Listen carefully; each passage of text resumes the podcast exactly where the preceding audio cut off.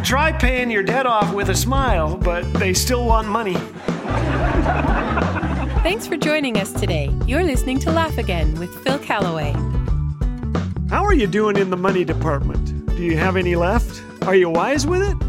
If you'd like to find out how you're doing, you have come to the right place. We here at Laugh Again Laboratories have concocted a quiz that we call Let's Get Fiscal. Let's measure your financial acumen and your fiscal per- perspicuity. I've always wanted to say that.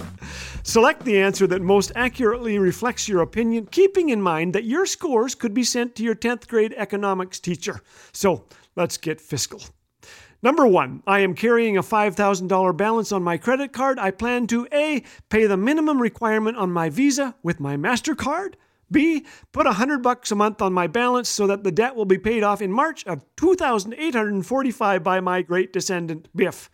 C, set my wallet on fire, my pants if necessary. Or D, I'm not imbalanced enough to carry a balance, I pay it off each month. Question two. The quote that most accurately reflects my view of money is this A, from actor Errol Flynn My problem lies in trying to reconcile my net income with my gross habits.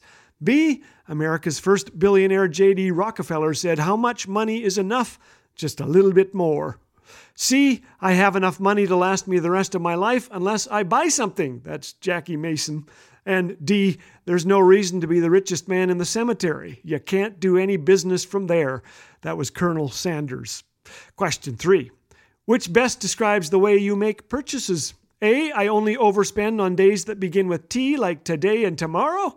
B, I'm happiest when spending. C, painfully, begrudgingly. Or D, I buy what I need and can afford. Number four, when I think about my finances, I A, only worry when it's dark and also during the day.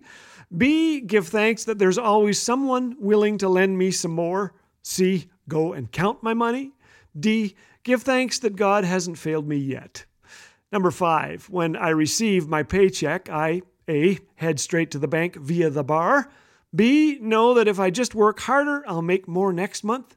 Or C, think save. D, Celebrate that I owe no one anything and that I'm rich enough to give some money away. Here's question six.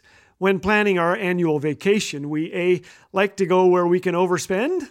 B. Vacation? We haven't had one since we drove the Ford Falcon to Montana. C. Stay only with relatives and arrive only at mealtime? or D. Budget and have a blast. Number seven. You've just received a $100,000 inheritance. You will A blow it? B, quit your job and watch poker on TV? Or C, bury it behind the woodshed? Or D, spend some, save some, share some? It's time to tally up those scores, my friends. If you had nothing but D's, you get an A.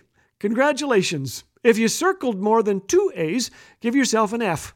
Uh, if you found yourself gravitating to the B responses, please order my book, Making Life Rich Without Any Money. If the C answers appealed to you, you, my friend, are a cheapskate, like me. Let go, let go. 2 Corinthians 9 7 tells us that God loves a cheerful giver. Of course, He'll accept money from a Grinch, too. If you're a big spender, cut up your credit cards and use cash, or at least accept God's advice in Hebrews 13 5. Keep your life free from the love of money and be content with what you have. And if you'd like to double your money, here's the key just fold it over and stuff it back in your pocket. Experience the clean family humor of Laugh Again with Phil Callaway 24 7 on Laugh Again TV. Available on YouTube anytime. Bite sized videos guaranteed to make you laugh, think, and encourage your walk with Jesus. Just search Laugh Again on YouTube. And did you know that your likes, comments, and subscribes help get these encouraging messages in front of more eyes? So be sure to engage and help spread the word. Laugh Again, truth bringing laughter to life.